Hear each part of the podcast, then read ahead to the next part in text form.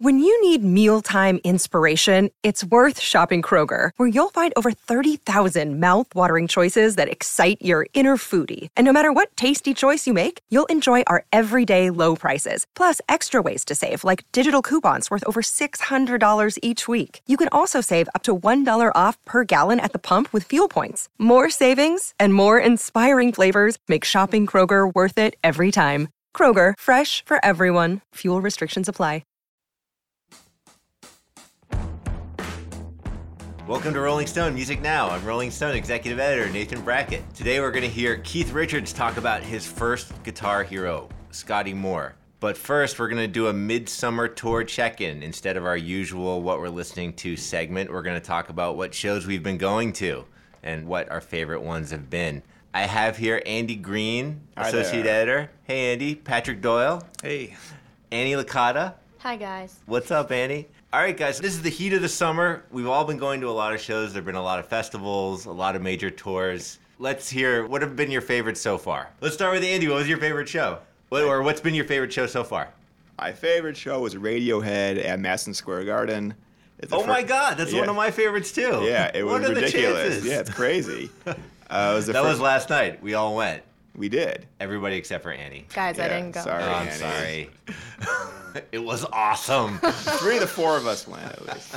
Yeah, it was a, it was just very very good. I saw the last tour a lot. This was significantly better. I feel Thom was more into it. He seemed happier. That's Thom Yorke for yeah, listeners at Thom home. Yorke. Yeah, spelled T H O M. But yeah, they played a lot of these old '90s songs they hadn't played in years. Was the first live letdown off of, off of OK Computer in ten years.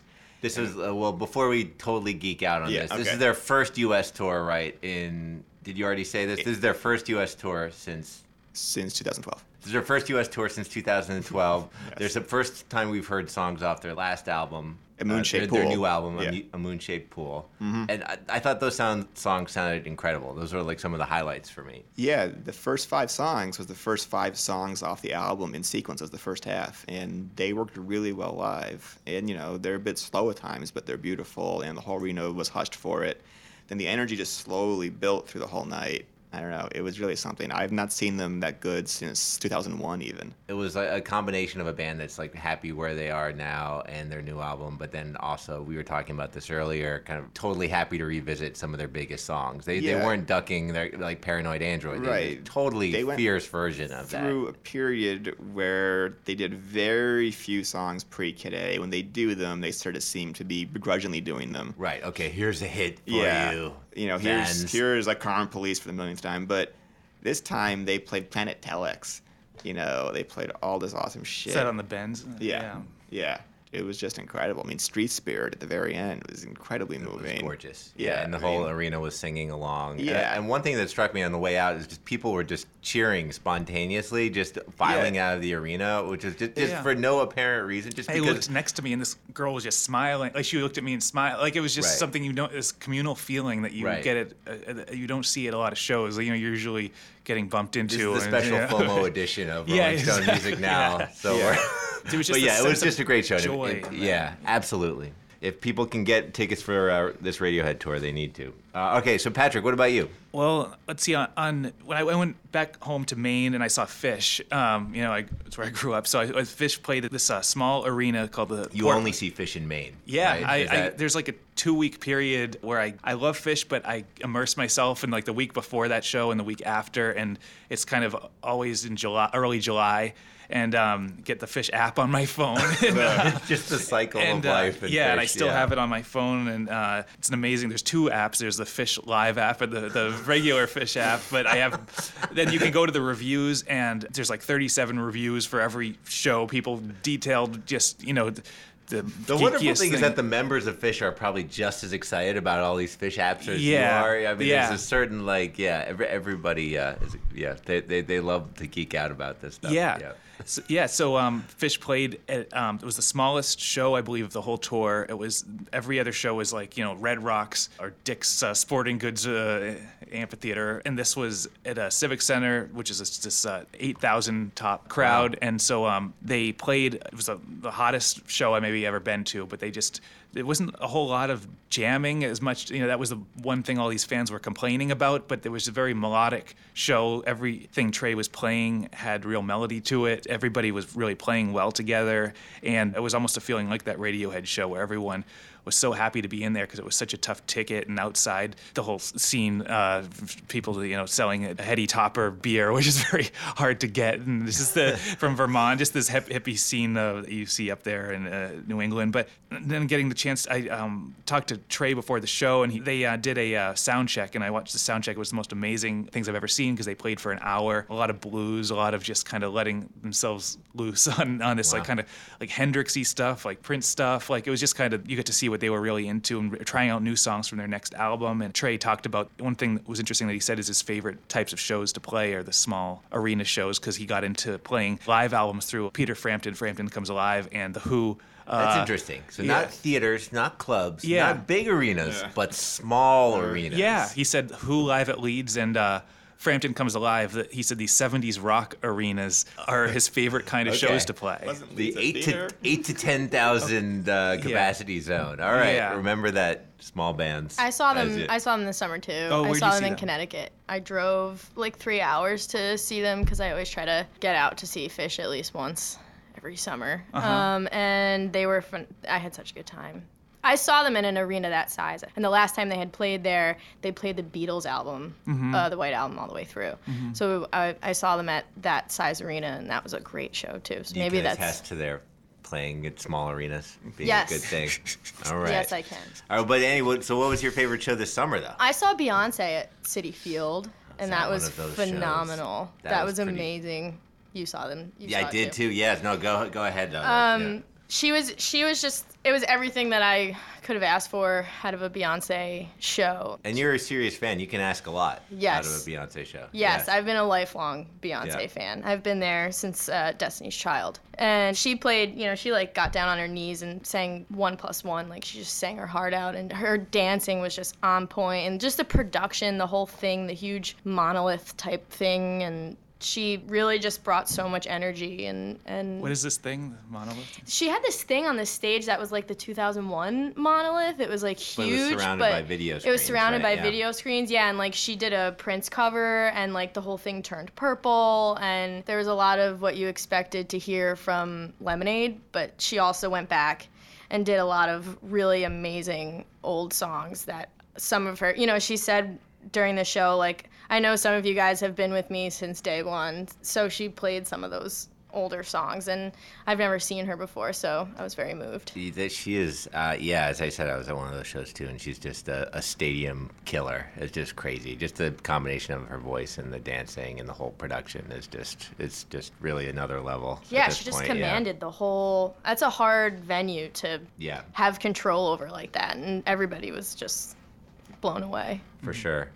All right, well, let's move on to some negativity. What, what was, what have been the biggest disappointments for you guys, or, or you know, medium level disappointments, or This is April. It's not quite the summer, but the Rock and Roll Hall of Fame induction ceremony to me hmm. was some disappointments. which? Well, that was a spicy ceremony. It was with all spicy. Steve Miller, Yeah, I saying was- all that stuff, and But he was actually, but he was okay as a performer. I was looking forward to seeing NWA play, but they decided not to even play. true. I was looking forward to seeing Chicago play with Peter Cetera. I, I am not a fan of Chicago, but 25 or 6 to 4 is a great song. I'm a fan of their one song, basically. Right, or maybe Saturday in the Park. Ugh, I hate, that don't song. like that I hate oh, that man. song. All right. But 25 or 64 is a jam. And Peter Chicago, Cetera. can I just throw in Yeah. Chicago's one of those bands that you don't think you're going to look forward to? I mean, they're Yeah. freaking Chicago, Right. you know, unless you're of a certain demographic Yeah. when they're huge on the radio. But then you actually think about all their songs. You're And- thinking like, oh wow, I like that song. I kind of I want to see that. I hate So- almost all of them, but 25 to the 4 is amazing. Green Day stole like Brains to Outfit, and Peter Cetera, who sings the song, was supposed to come and sing it with them. And he hadn't sang with them in like 22 years or something. But they got into a big fight over what key they would sing Mm. it in, and he didn't show. So they played it in their new crappy way, and it Right. was disappointing. Some intra-band squad. Right, play. and Deep Purple, I was looking forward to seeing Right. because that could be Ritchie Blackmore for the first time in 20 years, and he didn't show up. Right. And they didn't even bring out Glenn Hughes to play with them. It was just a lot of missed opportunities to the Rock and Roll Hall of Fame, and it was a dis- it was just disappointing. right. Okay, but Cheap Trick was all right. But Cheap Trick at the end. All You're right, you know, all right. Annie. At the end, Cheap Trick came out and saved the day. Uh, Patrick, what about you? Mine was a little more recent, a little more fresh. April. that wasn't long ago. It's, it would have. What just, about further back, Andy? Are there any shows that are further back oh, there? you have to go way for? back. Yeah, I saw Robert Palmer in 1994 and was disappointed, but yeah. Um, mine was just this past weekend at MetLife Stadium. It was uh, Guns N' Roses, and I actually went with Andy, Yeah. and we had very different thoughts on the whole thing. And I just really did not like the show. I thought that I've never seen anything, any band go through the motions more than Wow. this show. there was no chemistry, you know, between Slash Wow. and Axl. This is a major tour this summer. This is, this is really Yeah. disappointing. Yeah, Yeah. It was. I don't know what you expected. Do you expect them to go out there and hug and and I ex- go back in time to the 80s? I mean, it was amazing. Slash sounded great. It was Axl's voice has not sounded that great in a very long time. I thought they Well, killed it. what, what were your expectations Yeah. going in, Patrick? I expected to see an exciting band. Which you saw, yeah. An exciting band and who really bring those songs to life on And- stage. I, f- I Right. feel, I expected myself to really become sort of immersed in this, you know, this great I, energy and that I don't think have. those expectations are out of line. I mean, I didn't see Guns N' Roses, but they were for you know that performance without Axl in the uh, the Rock and Roll Hall of Fame. Fame a few years ago. Going going back to the Rock and Roll Hall Yeah. of Fame was was incredible. I mean, Yeah. yeah, totally. This was butt. much and that's better. with the guy from Alter Bridge. So you would A think mouth- with yeah. Axl Rose. Yeah, it, but I saw them at, the- at um, the Hammerstein Ballroom a, a few years ago, and I just expected, since the huge stink that they're making about this this particular lineup, that going from clubs to stadiums, that it would be radically different. But you know, Axl basically is on stage half of the show. The rest of the Oh, time, he's backstage getting oxygen. And, uh, and Slash is, uh, you know, just doing instrumental things. Slash is an amazing guitar player, but once he goes into his fifth, uh, you know, So you're uh, saying there was some he Slash would have to fill time. Oh, he's, So I felt like he would was he kill, he would be he killing time. He did Yeah. like the Godfather theme, which was cool, but there were a lot of other instrumental things that, with the other uh, hired guitarists that they have now. But they were Richard Fortus. and uh, they just so I felt like half of the show was just killing time, and then and then Axl would would get the energy finally to come out and do something, but it wasn't really a whole lot. I find half is a gross overstatement. Maybe like a All right, fifth Andy, of it. Andy, you have 30 seconds to rebut this. Uh, I felt that part of going to a concert like that is to manage expectations. This was never going to be Wait, like part of going to a concert is to like manage expectations. Well, if you're seeing That's Guns N' Roses in 2016, uh-huh. it's not going to feel like 1987 again. But Axl is not sounding when that neither good of you guys were like alive, right? Is that I was six. Okay, was, all right. I'm, I'm old. I was. I wasn't going to concerts back then, but I've seen the videos. I thought it was as good as it possibly could have been, all things considered. Considering you have a guitarist and singer that probably don't speak off stage, that you don't have Izzy Stradlin there, that Axl is in his mid 50s now and everything. I still thought for all of that it was great. So you're taking a holistic, somewhat apologistic uh, approach to No, I Guns loved N' it. Roses. I- There were very few moments where I was like, "This sucks," and it was usually when Axl was all on right, stage. all right. I loved it. Annie, what, what was your biggest disappointment o- o- this summer? Um, I saw early 2000s nostalgia tour with Taking Back Sunday and Dashboard. Dashboard and, confessional. Yep, and um, We don't all speak your day. emo shorthand, Annie.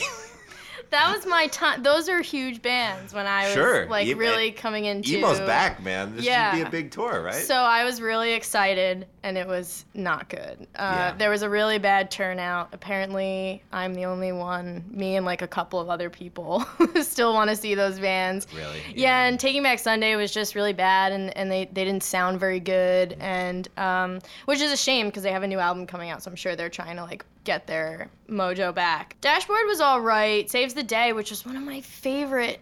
I love Saves the Day, and they they were underwhelming as well. So the whole thing, I mean, it was to the point where they actually let the people who were on the lawn move up into the ah, seats yeah. because the arena was so empty. And anytime that that happens, resort, you know that that's like a Yeah. bad sign. Aw. so Yeah. I was disappointed. get emo's not as back as we thought. No, Well, it's definitely It's a good lesson. It's too soon for the nostalgia. It's like the Monkees tried to Right. tour in the mid 70s and nobody cared, but Right. by the mid 80s it was back in Right. Arenas. You, you have to time it right. And they, if you just wait 10 years, there's not enough nostalgia that builds yet. Right. That's what the new kids on the block, they had to wait like 20 years and it was huge again. You have to time it. Right. And they jumped the gun.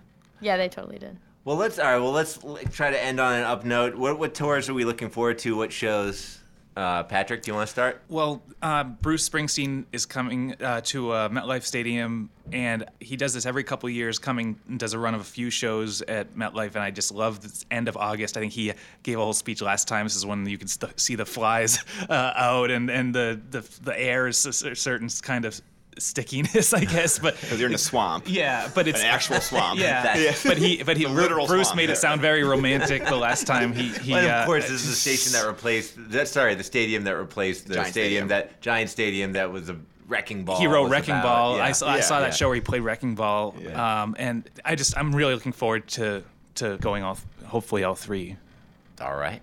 Yes. Andy, I'm what about also you? looking forward to the Bruce shows there, and seeing No Neil. repeats. What? well, I said also I have my own. And what I'm looking most forward to is seeing Neil Young and Promise of the Real because they've been in Europe all summer playing these crazy set lists, three hour shows, playing all these songs I haven't played in decades. And they're, they're going to come back here, and I'm really psyched about seeing that show. All right. Well, Andy, what about you? I saw Lake Street Dive at the Beacon in the winter, and they're doing a fall tour, and they were so they were really good live. They were They're amazing, live, yeah. and her voice, the lead singer Rachel Price, sounds exactly the same live. Um, and when I saw them at the Beacon, it was a perfect venue size for them, and they covered. Annie Lennox is "Walking on Broken Glass," which is Oh, cool. m- one of my favorite songs And of Annie all time. Lennox has got such a great voice. I mean, to pull off a song like that, Yeah, you have to be and able to sing. they yeah. they just killed it. So I'm really excited for their fall tour. Cool. Uh, I'm looking forward to. Uh, well, one of my favorites so far was uh, FKA Twigs at the Panorama Fest, which was just this Oh, yeah. weekend. She was incredible. It was just like like performance art. She's this incredible choreographer and singer, and she's going to be coming back at some point in the next year with a new album. So uh, I'll be looking forward. To, I don't think she has any actual dates, but she might have a scattering of dates in the U.S. So uh, I would definitely point people to her. So I, that's uh, that's our midsummer Wait, who tour are you disappointed by? I don't have any, man. I mean, I went to the Panorama Fest uh, this weekend, as I mentioned, to see F- FKA Twigs, and um, I was disappointed in the heat. It was about 98 degrees and really muggy, uh, and so I was disappointed in that. I was a little underwhelmed by Kurt Vile, who I'm a fan of, but other than that, I haven't had any major disappointments this summer. Knock on wood. Uh, but you know, the stu- the summer still has another month in it, so we'll Kurt see. Vile is not so not so good. But uh, anyway, but that's for now. Uh, that's I guess that's our midsummer tour report. We'll check in maybe at the end of the summer or early next summer or the end of the year. and uh, I appreciate you guys coming on. Sure. Thanks. All right. Train, train, coming round, round, baby. And that was a little bit of Mystery Train by Elvis Presley featuring the awesome guitar of Scotty Moore. I'm back here with Patrick, and we're going to talk about your recent conversation with Keith Richards about Scotty Moore, and we're also going to listen to a little bit of that conversation. yeah. So, Scotty Moore, uh, Elvis Presley's great guitarist, just died a few weeks ago. So, Patrick, do you want to talk about Scotty Moore's importance to Keith? Yeah, well, Keith Richards, um, you know, the most immediate person that you think of when you think of Keith's influence would be uh, Chuck Berry. But Right. the guy he was listening to before that was um, Scotty Moore. Um, he has a famous quote that he said, um, you know, everybody wanted to be Elvis. I wanted to be Scotty. So Scotty Moore's uh, rhythm guitar playing is, he's, he's one of the most interesting guitar players, I think, to ever pick up the instrument. He uh, joined Elvis in 1954 and was his manager during that time. I really don't think Elvis would be Elvis without uh, Right. Scotty. He was booking him in in these uh, fairs and these tiny clubs as they would, would uh, ride across the South playing, and and, and so basically uh, Scotty helped engineer his career and also his sound and uh, his rhythm guitar playing, as Keith kind of said, is sort of a mix of country, blues, and jazz, and it's very hard to kind of replicate. And, and Keith, just to throw in, like Keith, Yeah. of course, is like one of the great rhythm guitar Yeah. players, and Yeah. and this master of vibe and feel. Yeah. And if you listen to those those early, you know, those Elvis records, the Mystery Train, Mm-hmm. and, and that's all right. I mean, that guitar playing is just like he's just such a master of vibe, and Yeah. such eva- evocative records. Yeah, and um, Keith describes his playing as the ancient form of weaving, which is what uh, he does with Ronnie Wood or Mick Taylor and uh, or Brian Jones, and it's uh, where both people are playing kind of rhythm and lead at the same time. And Scotty was doing that. Goes back to the Mesopotamians. Scotty was doing that. He was sort of weaving with himself because he there would always be the rhythm going on those songs like Mystery Train, but he'd always go in and out of it with these tangents he'd go on. And uh, as a rudimentary guitar player for like 12 years, um, a long time rudimentary guitar player, Scotty's playing is some of the hardest to to learn and to replicate because the rhythm is is very complicated and you it sounds easy, but then you look up these YouTube videos on how to do it, and it's very very hard. Especially Mystery Train, um, it sounds like a couple chords, but it's uh, very hard to get down the finger picking and the uh, chords going at the same time. So that was very intriguing to Keith. You know, Keith set called Mystery Train the, the apex of all guitar playing, basically, of, of Elvis's guitar playing. So he was impressed by not only his guitar playing, but also the sound that they found in the you know the Sun Studios. It was this um, little echo chamber kind of, and and um, it was only three guys most of the time. Early on, there were no drums. It was just Scotty and Bill Black on bass, and um, Elvis kind of playing acoustic guitar, but mostly Scotty and Bill, and they could just make this huge sound. And uh, that is what got Keith interested in the chemistry of a, of a group. All right, well, without any further ado, let's get into your conversation with uh, Keith Richards. This was a couple weeks ago. Hey, Patrick, it's Keith. Hey Keith, man, you're always on time or early. It's awesome. Synchronized watches. um, uh, what have you been up to? um, lately, uh, I was kicking back for the summer, but uh, a couple of weeks ago, I was in London with the Stones. We cut a few tracks Oh for a few man, days. It's interesting, yeah. how'd that go? It went very well, yeah. It's great fun. Awesome. Always is. Oh, that's so cool. Must be cool to be back in the studio with those guys. yeah. Thanks for taking the time to talk about Scotty, who uh, I know was a major, major influence on you. Oh, absolutely. Yeah. I mean, uh, Scotty was probably he's a guy. The guy. I think I could say that the, that's when I wanted to go electric. you know, it took me a while. Uh, because I was sort of playing, I was sort of working in the folk area, you know, and uh, also I couldn't afford an electric guitar at the time, so uh, but his style of playing uh, with that early Elvis stuff is just uh, it's still like the uh, it's the creme de la creme, you know, of, uh, of early rock and roll playing. Mean, those guys. They realized uh, there were hardly any, there were no drums on some of those tracks. Even it's amazing. you don't notice it either.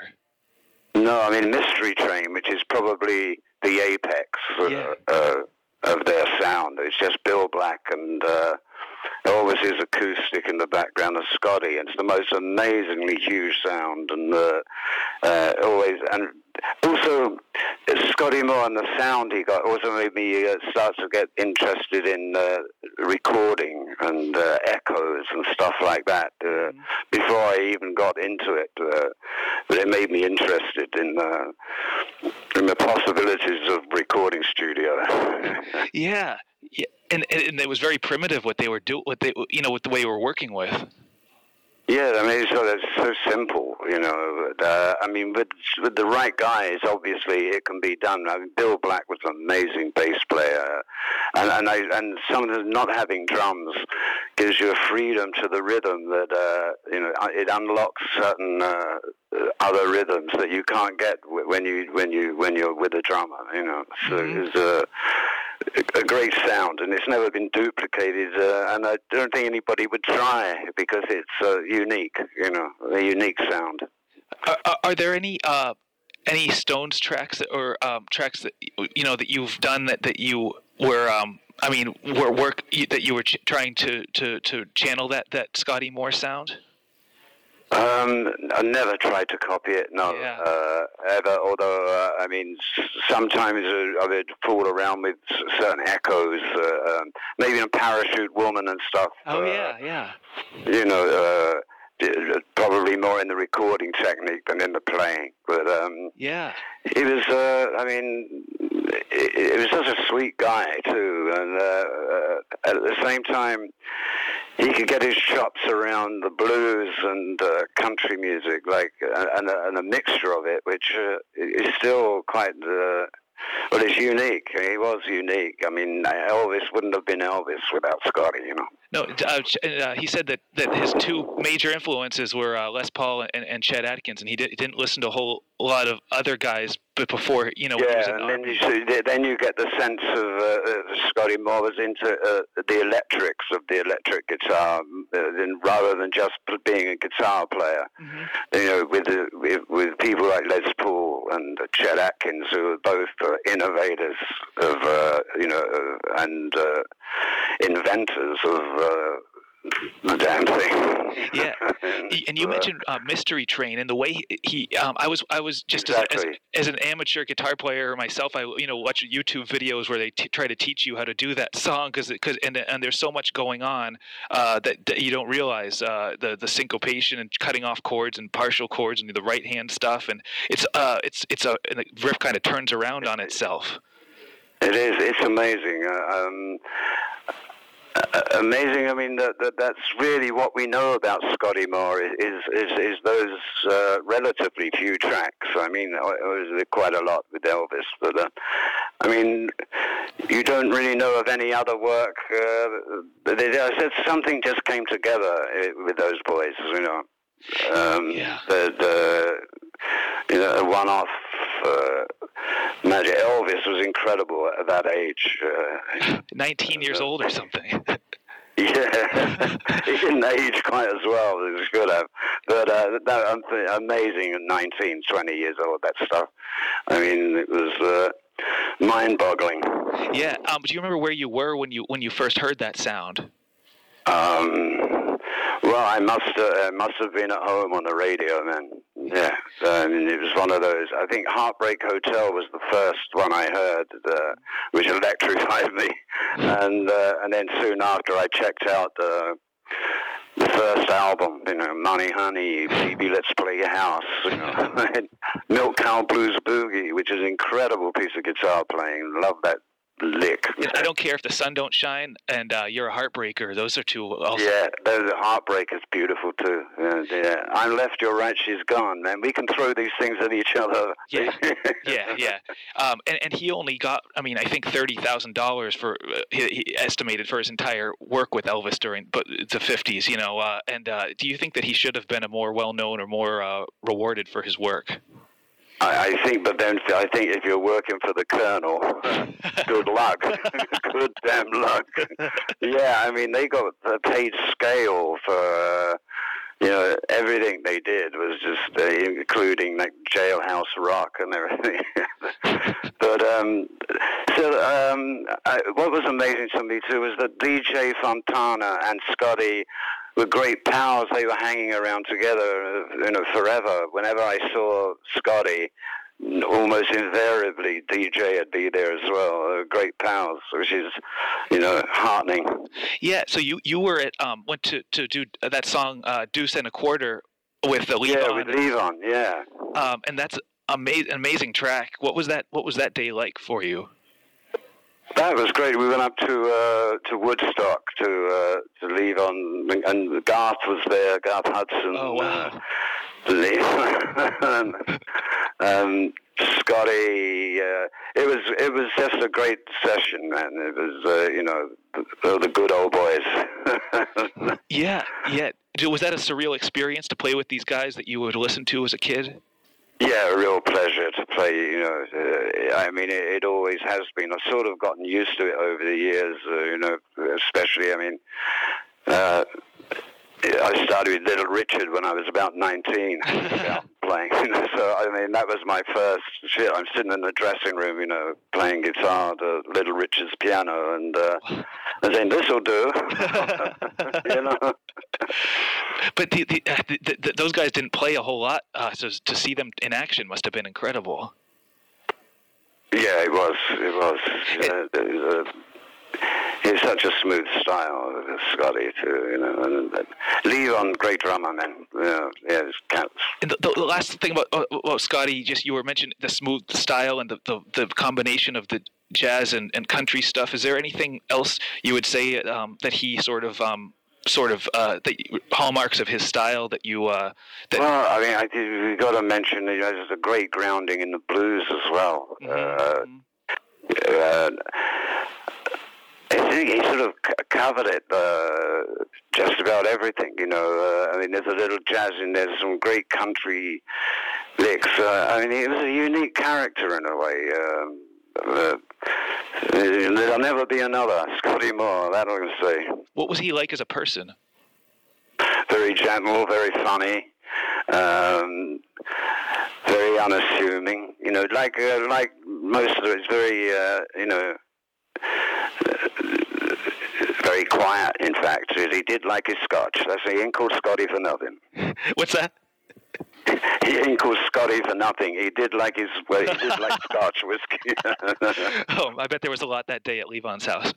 yeah, plenty. With Scotty, you, you were saying uh, uh, that we, there's not that much out there from him that, that we that we heard from Scotty. Do you have any? I mean, um, what, why? Um, I mean, that he, you know, Elvis. They did the '68 stuff together, but they didn't do a lot more. They didn't do anything after No, that. at, at that time I was hoping that they would pick up the threads together again, but it didn't happen, did it? No, I was just curious if you knew why they never worked together ever. Probably still, they're probably still paying him scale.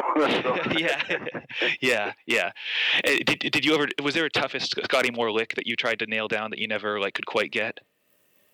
Um, well, um, there's there's a rundown that he does on several tracks, which I've never ever been able to to figure out. When I ask Scotty, he just gives me a sly grin. And that's it for today's episode of Rolling Stone Music Now. If you like what you heard, please leave a review on the iTunes Store or wherever you get your podcasts.